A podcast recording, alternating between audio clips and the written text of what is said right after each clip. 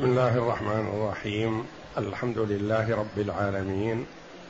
والصلاة والسلام على نبينا محمد وعلى آله وصحبه أجمعين. وبعد.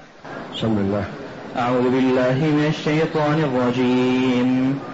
وما كان لنبي أن يغل ومن يغل يات بما غل يوم القيامة.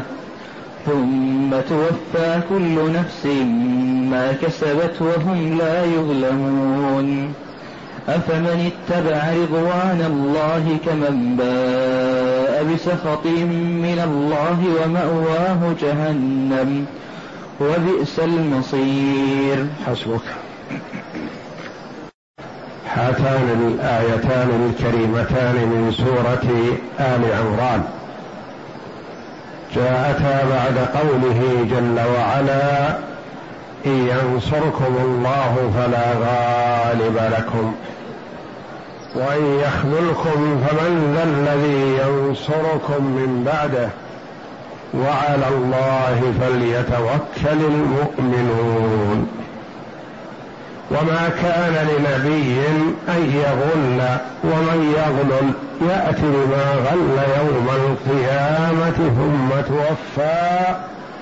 كل نفس ما كسبت وهم لا يظلمون والآية بعدها. يقول الله جل وعلا وما كان لنبي أن يغل. الغلول هو الاخذ من الغنيمة قبل قسمتها. كان تجمع غنائم المسلمين من الكفار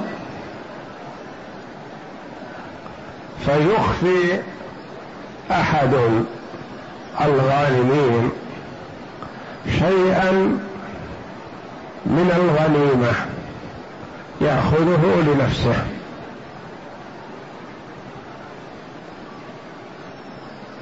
وهو كبيره من كبائر الذنوب. وتوعد عليه النبي صلى الله عليه وسلم بما دلت عليه الآية الكريمة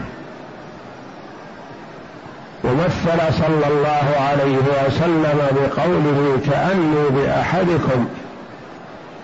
يأتي وعلى رقبته بعير وعلى رقبته بقرة وعلى رقبته شاة وعلى رقبته رقاع يعني ثياب.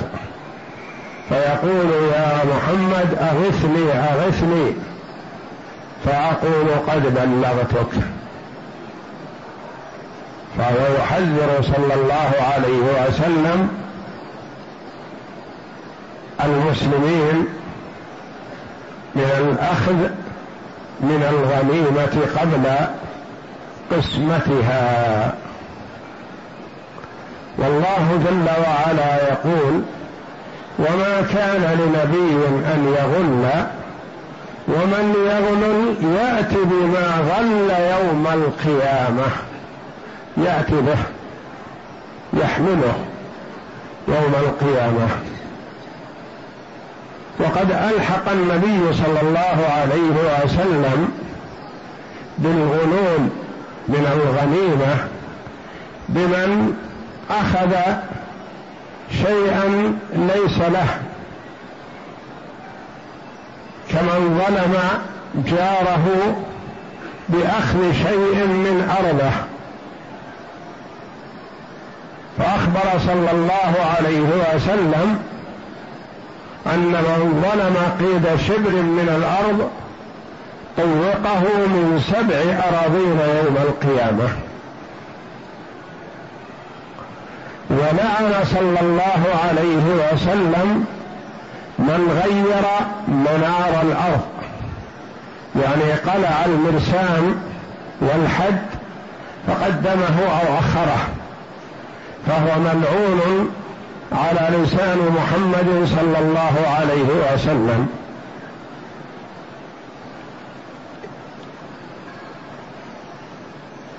وهذه الآية الكريمة وما كان لنبي أن يغل وفي قراءة وما كان لنبي أن يغل للبناء المعلوم والبناء المجهول. للبناء المعلوم ما كان للنبي أن يغل يعني هو بنفسه أن يخفي شيئا من الغنيمة. قيل في سبب نزولها أنه فقدت قطيفة. من غنائم بدر. فقال بعض الناس كما جاء عن ابن عباس رضي الله عنهما لعل النبي صلى الله عليه وسلم أخذها لنفسه. فأنزل الله جل وعلا وما كان لنبي أن يغل. فالنبي معصوم. من الغلول. ما يمكن أن يأخذ شيئا لنفسه قبل الغنيمة وقبل إطلاع المسلمين عليه. لا يمكن أن يصدر منه هذا ابدا. لأن الغلول كبيرة من كبائر الذنوب. والنبي صلى الله عليه وسلم والأنبياء عموما معصومون من الكبائر. ما يمكن أن تتأتى منهم. القراءة الثانية وما كان لنبي أن يغل يعني أن الغلول من الغنيمة كبيرة من كبائر الذنوب وتكون أكبر وأعظم إذا أخذت من غنيمة فيها النبي صلى الله عليه وسلم. يعني ما كان لأحد أن يقدم على أن يغل من الغنيمة شيء مع وجود النبي صلى الله عليه وسلم. يعني الغلول كبيرة وإذا كان قائد الجيش نبي فالغلول أشد لأنه خيانة للنبي والخيانة تتفاوت بحسب من وقعت عليه. فمن خان فردا من أفراد الناس ليس كمن خان نبي. ومن خان فردا من أفراد الناس ليس كمن خان الله. فالقراءة الثانية للبناء للمجهول يعني للبناء على نائب الفاعل يعني أنها تقرأ وما كان لنبي أن يغل يعني أن يصدر الغلول من أحد من أفراد المسلمين مع وجود النبي. وما كان لنبي أن يغل ومن يغلل يعني يأخذ من الغنيمة قبل قسمتها يأتي بما غل يوم القيامة. ياتي بها بنفسها؟ نعم. لأن الحديث الصحيح دل على هذا كأن لأحدكم يأتي يوم القيامة وعلى رقبته ربعير وعلى رقبته بقرة كما سنسمع من الأحاديث التي أوردها العماد بن كثير رحمه الله. ويأتي وعلى رقبته بقرة وعلى رقبته شاة وعلى رقبته رقاع يعني قماش وأمتعة غلها. ومن يغلل يأتي بما غل يوم القيامة. يأتي بها يعني يحضرها يحملها على رقبته ويمشي بها إلى المحشر. فتكون فضيحة من الله جل وعلا لمن غل من الغنيمة. يحمل ما يحمله. وألحق بهذا العلماء كذلك من غل من بيت المال. من بيت مال المسلمين يعني أخذ ما لا يحل له فإنه يأتي به يوم القيامة. لأن بعض الناس يستسهل الغلول والخيانة من بيت المال وليس الأمر كذلك بل الأمر أشد وأفظع لأن المرء إذا خان شخصا من الأشخاص فهو خصمه وحده. وإذا غل من بيت المال فجميع المسلمين خصمه. وكل يطالب بحقه من هذا المال الذي أخذ بغير حق. فالحذر كل الحذر من أن يغل امرؤ من بيت مال المسلمين. ومن يغل يأتي بما غل يوم القيامة. فبعض الذنوب لعظمها وشناعتها وانتشار يعني ضررها يكون ضررها أكثر والخصماء يوم القيامة أكثر أو التجرؤ على المظلوم أفظع يأتي يوم القيامة منفضحا أمام الملأ. مثل ما ذكر الله جل وعلا في قوله تعالى الذين يأكلون الربا لا يقومون إلا كما يقوم الذي يتخبطه الشيطان من المس. ذلك بأنهم قالوا إنما البيع مثل الربا وأحل الله البيع وحرم الربا. فالذي يأكل الربا ويموت وهو آكل للربا ولم يتم منه يقوم يوم القيامة مثل المجنون مثل المصروع الذي فيه الصرع. يمشي ويسقط ويمشي ويسقط. وجاء في الأحاديث أن يكون بطنه كالبيت الكبير فيه الحيات والعقارب. ويفتضح أمام الملأ كل من مر به بالملأ عرفوا أن هذا آكل للربا. كذلك هذا الغال يعرف يوم القيامة بأنه غل من الغنيمة ينفضح. وكذلك من ظلم قيد شبر من الأرض يأتي يحمله يطوقه يوم القيامة من سبع أراضين. وهذا والله أعلم في من مات على هذه الصفة. وأما من تاب فباب التوبة مفتوح. والله جل وعلا يتوب على من تاب. وإذا رد المرء ما ظلمه وما أخذه تبرأ ذمته. لكن إذا مات وهو في ذمته ولم يبرأ منه فإنه متوعد بهذا الوعيد الشديد. وقد كان خادم للنبي صلى الله عليه وسلم أصابه سهم في سبيل الله فمات. فقال بعض الصحابة رضي الله عنهم لأنهم لا يعلمون الباطن هنيئا له الجنة قتل شهيدا. قال النبي صلى الله عليه وسلم كلا والله لقد رأيت الشملة التي غلها من المغنم قبل أن تقسم تشتعل عليه نارا. فالغلول شأنه عظيم. ومن يغلل يأتي بما غل يوم القيامة يعني يأتي به يحمله. وهذا هو الظاهر والله أعلم. وقيل يأتي به يعني يحاسب عليه يؤاخذ به وذلك بأن يؤخذ من حسناته بقدر ما غل يعني يعاقب عليه بأخذ الحسنات منه. فإن لم يكن له حسنات أخذ من سيئات أصحاب الحقوق وطرحت عليه ثم طرح في النار والعياذ بالله. لأنه لا بد يوم القيامة من القصاص من الأخذ والعطاء والحساب. وكل لا بد أن يؤدي ما دخل عليه من مظلمة إما بأن يؤخذ من حسناته وإما بأن يحمل من سيئات أصحاب الحقوق. يأتي بما غل يوم القيامة ثم بعد إتيانه بهذا توفى كل نفس ما كسبت. لا ظلم. إن كان له حسنات أخذ من حسناته بقدر هذه المظلمة.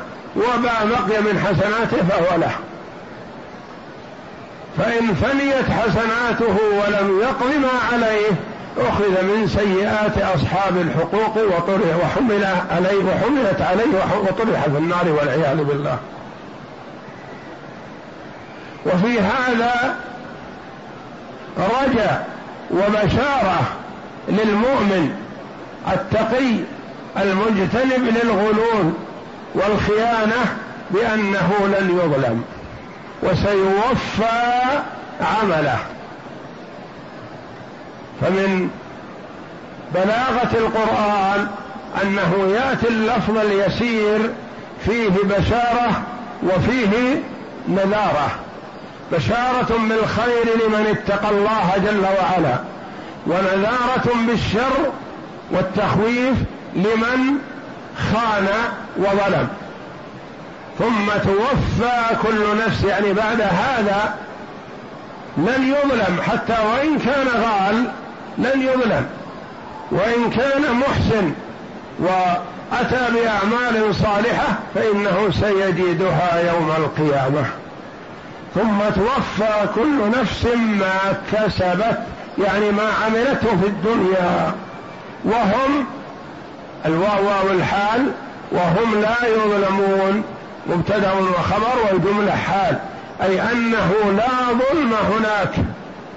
الظلم قد يحصل في الدنيا يظلم بعض العباد بعض والله جل وعلا يمهل ولا يهمل. لكن في الدار الآخرة الحكم هو الله جل وعلا. وما ربك بظلام للعبيد. إن الله لا يظلم الناس شيئا. ولكن الناس أنفسهم يظلمون ثم توفى كل نفس ما كسبت وهم لا يظلمون. لا يظلم المحسن فيبخس من حسناته أبدا بل الحسنات تضاعف. ويجود الله جل وعلا ويعطي على الحسنة عشرا إلى سبعمائة إلى أضعاف كثيرة. إلى ما لا يحصيه إلا الله جل وعلا. ولا يظلم المسيء بأن يحمل أكثر من سيئاته أو يبخس من حسناته إن كان له حسنات. فالمسيء قد يأتي بحسنات أمثال الجبال كما جاء في الحديث يأتي بحسنات له أعمال جليلة لكنه ظلم هذا وشتم هذا وآخذ مال هذا وانتهك عرض هذا فيؤخذ لهذا من حسناته وهذا من حسناته فإن فنيت حسناته ولم يقبل ما عليه أخذ من سيئاتهم فطرحت عليه فطرح في النار والعياذ بالله. وهذا هو المفلس يوم القيامة كما بينه النبي صلى الله عليه وسلم للصحابة. أتدرون من المفلس؟ قالوا المفلس فينا من لا درهم له ولا متاع ما عنده شيء. الفقير. قال النبي صلى الله عليه وسلم لا ليس هذا هو المفلس حقا. إنما المفلس من أمتي من يأتي يوم القيامة بحسنات أمثال الجبال في رواية. حسنات عظيمة. لكن يأتي وقد شتم هذا وضرب هذا وظلم هذا فيؤخذ لهذا من حسناته وهذا من حسناته فإن فنيت حسناته ولم يقض ما عليه أخذ من سيئاتهم فطرحت عليه فطرح في النار والعياذ بالله. وهم لا يظلمون. فالله جل وعلا منزه عن الظلم وكما جاء في الحديث القدسي يا عبادي إني حرمت الظلم على نفسي وجعلته بينكم محرما فلا تظالموا. وحذر النبي صلى الله عليه وسلم معاذ رضي الله عنه عالم الصحابة رضي الله عنه أعلم أمتي بالحلال والحرام ومن خيار الصحابة رضي الله عنهم حذره النبي صلى الله عليه وسلم من الظلم.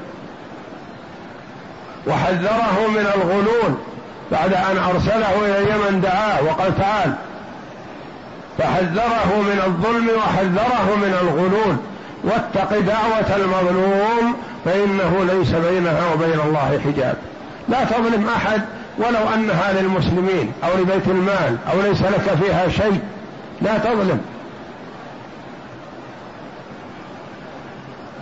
ومن يغلل يأتي بما غل يوم القيامة ثم توفى كل نفس ما كسبت وهم لا يظلمون. أفمن اتبع رضوان الله كمن باء بسخط من الله؟ هل يستويان؟ انظر أيها المرء. الفرق عظيم. أفمن اتبع رضوان الله كمن باء بسخط من الله ومأواه جهنم وبئس المصير. يقول الله جل وعلا هذا لعباده في حال الدنيا في حال العمل في حال الإمكان. قارن أنت أصائر إلى ربك لكن تصير إلى ربك راض الله عنك بأعمالك الحسنة الصالحة. أم تسير إلى ربك والله غاضب عليك لأعمالك السيئة؟ الكل صائر إلى الله. أفمن اتبع رضوان الله كمن باء بسخط من الله تظن أنهم يستويان؟ لا والله. أفمن اتبع رضوان الله يساوي في الدار الآخرة كمن باء يعني الرجع ونال السخط من الله جل وعلا. ثم سخط الله جل وعلا ما مصيره لا الضرب والجلد والعقوبة الدنيوية وإنما مأواه جهنم. يعني مأواه مصيره ومآله يصير إلى جهنم وبئس المصير. فهو جل وعلا يحذر من أن يسلك العبد مساخط الله جل وعلا. حتى وإن كان موحد فهو متوعد بالنار والنار يدخلها أصناف الناس. قد يدخلها الموحد قد يدخلها المؤمن ليمحص الله جل وعلا ذنوبه. فالكفار خالدون مخلدون في النار. والمؤمن إن دخل النار لتمحيصه من ذنوبه وسيئاته فمآله إلى الجنة. لكن الله أعلم لا يدرى بعد عشرات السنين أو مئات السنين أو آلاف السنين كل على حسب جرمه. وإذا دخل النار الموحد فإنه لا يخلد فيها كما هو قول أهل السنة والجماعة. خلافا لما تقوله الخوارج والمعتزلة بأن من دخل النار لا يخرج منها أبدا. وهذا خلاف الصحيح والصواب. بل قد يدخل المسلم النار ليمحص الله جل وعلا ذنوبه ويطهره إن لم يعف عنه وإن عفى الله عنه ولم يدخل النار وتجاوز عن سيئاته فهو جل وعلا أهل العفو والمغفرة. فالله جل وعلا يحذر عباده من أن يسلكوا مسالك من أسخط الله ومن تناول الحرام وعمل بعد التحذير من الغلول. قال انتبه قد يخرج الاثنان في الغزو في سبيل الله ويغنمون الغنيمة. هذا يتبع رضوان الله ولا يخفي شيئا. وهذا يتبع مساخط الله فيخفي لا يستويان في الدار الآخرة. لا يقال إنهما خرجا في سرية واحدة أو في غزوة واحدة أو عملهم واحد متساوي. فالله جل وعلا يميز بين هذا وهذا ويفرق بينهم وينبه عباده على هذا في الدار الدنيا ما دام أنه يمكن العمل. والظلم ظلمات يوم القيامة ولا بد من رده. فإن رده المرء في الدنيا استراح منه في الآخرة. لأن الله جل وعلا أعز وأكرم من أن يعاقب العبد التائب. فإن لم يتب من ظلمه فمآله إلى الله جل وعلا. إن شاء عذبه. وطهره وإن شاء جل وعلا عفى عنه كما قال الله جل وعلا إن الله لا يغفر أن يشرك به فالشرك أعظم الذنوب لا يغفر إن الله لا يغفر أن يشرك به ويغفر ما دون ذلك لمن يشاء والمراد الشرك إذا مات عليه أما إذا تاب منه في الدنيا فالله يتوب عليه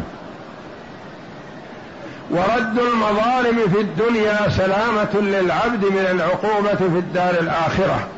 فإذا كان المرء عنده مظلمة فيحرص على أن يردها على صاحبها قبل أن لا يكون دينار ولا درهم وإنما هي بالحسنات والسيئات. اقرأ. وقوله تعالى وما كان لنبي أن يغل وما كان لنبي أن يغل. قال قال ابن عباس ومجاهد ما ينبغي لنبي أن يخون وقال ابن أبي حاتم عن ابن عباس فقدوا قضيبة يوم بدر. فقالوا لعل رسول الله صلى الله عليه وسلم أخذها فأنزل الله.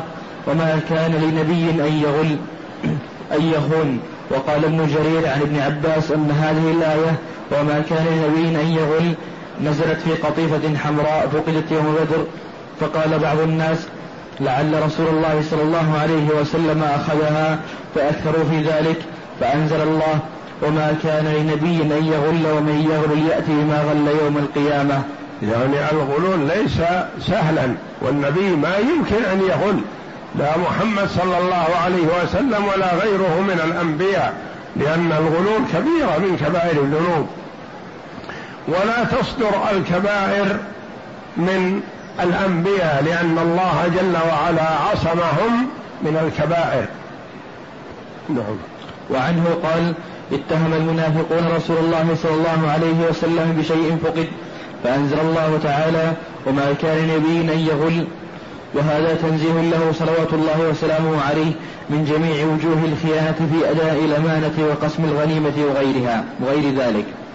ومن يغل يأتي بما غل يوم القيامة ثم توفى كل نفس ما كسبت وهم لا يظلمون. وهذا تهديد شديد ووعيد أكيد. وقد وردت السنة بالنهي عن ذلك أيضا في أحاديث متعددة. قال الإمام أحمد قال الإمام أحمد عن أبي مالك الأشجعي عن النبي صلى الله عليه وسلم قال أعظم الغلول عند الله ذراع في الأرض تجدون الرجلين جارين في الأرض أو في الدار. فيقطع أحدهما من حظ صاحبه ذراعا فإذا قطعه طوقه من سبع أراضين يوم القيامة. وقال الإمام أحمد عن عبد الرحمن بن جبير قال سمعت المستورد بن شداد يقول سمعت رسول الله صلى الله عليه وسلم يقول من من ولي لنا عملا وليس له منزلا فلي وليس له منزل فليتخذ منزلا أو ليست له زوجة فليتزوج.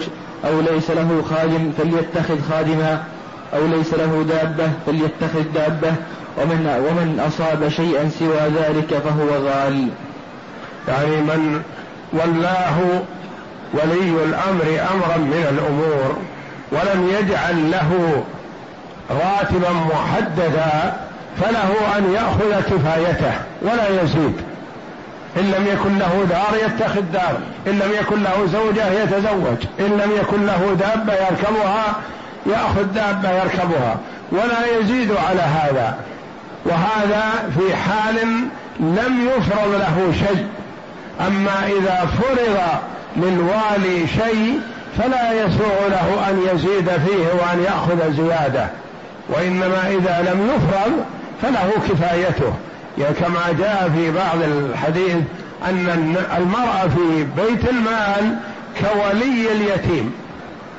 ما يأخذ إلا الأقل من كفايته أو أجرة عمله. هذا إذا لم يفرض له أما إذا فرض له وقرر هذا فلا بأس بهذا. فيأخذ ما فرض له وإن شاء استهلكه وإن شاء وفره. نعم. وقال ابن جرير عن عكرمة عن ابن عباس قال قال رسول الله صلى الله عليه وسلم لا أعرفن أحدكم يأتي يوم القيامة يحمل شاة لها ثغاء ينادي يا محمد يا محمد فأقول لا أملك لك من الله شيئا قد بلغتك ولا أعرفن أحدكم يأتي يوم القيامة يحمل جمل له رغاء يقول يا محمد يا محمد فأقول لا أملك لك من الله شيئا قد بلغتك. ولا أعرفن أحدكم يأتي يوم القيامة يحمل فرسا له حمحمة ينادي يا محمد يا محمد فأقول لا أملك لك من الله شيئا قد بلغتك ولا أعرفن أحدكم يأتي يوم يحمل قسما من أدم ينادي يا محمد يا محمد فأقول لا أملك لك من الله شيئا قد بلغتك. قال الإمام أحمد استعمل رسول الله صلى الله عليه وسلم رجلا من الأزد يقال له ابن اللت ابن اللتبية على الصدقة فجاء فقال هذا لكم وهذا أهدي لي. فقام رسول الله صلى الله عليه وسلم. والله النبي صلى الله عليه وسلم ليجمع الصدقات. فذهب إلى الناس وأهل الصدقات ليجمعها. ثم جاء إلى النبي صلى الله عليه وسلم في المدينة ومعه الصدقات ومعه أشياء أخرى. فقال هذا لكم يعني هذه الصدقات التي جمعتها وهذا أهدي إلي فغضب النبي صلى الله عليه وسلم غضبا شديدا لهذا وقام خطيبا عليه الصلاة والسلام يحذر من هذا يقول هل لا قعد في بيت أبيه وأمه؟ فينظر هل يهدى إليه؟ ما أهدي إليه إلا من أجل أن يتغاضى عن بعض الواجب. فلا يحل لل وهدايا العمال كما جاء في الحديث الآخر غلول. يعني ما أهدي إليهم إلا لأجل أن يتساهلوا ويتركوا بعض الواجب. فهو بمثابة الغلول كأنهم أخذوها بغير حق. نعم. فقام رسول الله صلى الله عليه وسلم على المنبر فقال ما بال العامل نبعثه على الص... نبعثه على عمل فيقول هذا لكم وهذا أهدي لي. أفلا جلس في بيت أبيه وأمه فينظر أيهدى إليه أم لا؟ ولا يهدى إليه. لن يهدى إليه. ما أهدوا إليه إلا من أجل حاجة يريدونها منه. نعم. أفلا جلس في بيت أبيه وأمه فينظر أيهدى إليه أم لا؟ والذي نفس محمد بيده. لا يأتي أحدكم منها بشيء إلا جاء به يوم القيامة على رقبته. إن كان بعيرا له رغى أو بقرة لها خوار أو شاة تيعر تيعر. الشاة يسمى صوتها يعر تيعر. ثم رفع يديه حتى رأينا عفرة إبطيه ثم قال اللهم هل بلغت ثلاثا؟ يشهد ربه جل وعلا بأنه قد بلغ أمته وهو قد بلغ البلاغ المبين عليه الصلاة والسلام وتركنا على المحجة البيضاء ليلها كنهارها لا يزيغ عنها إلا هالك. ما ترك شيئا إلا وبينه لنا.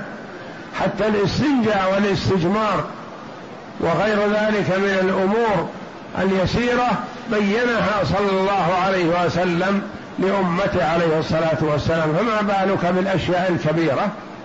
نعم.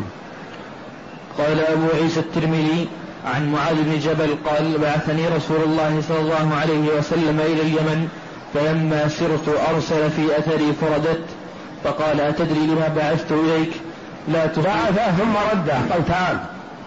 ثم أكد عليه قال تدري لما طلبتك؟ قال لا.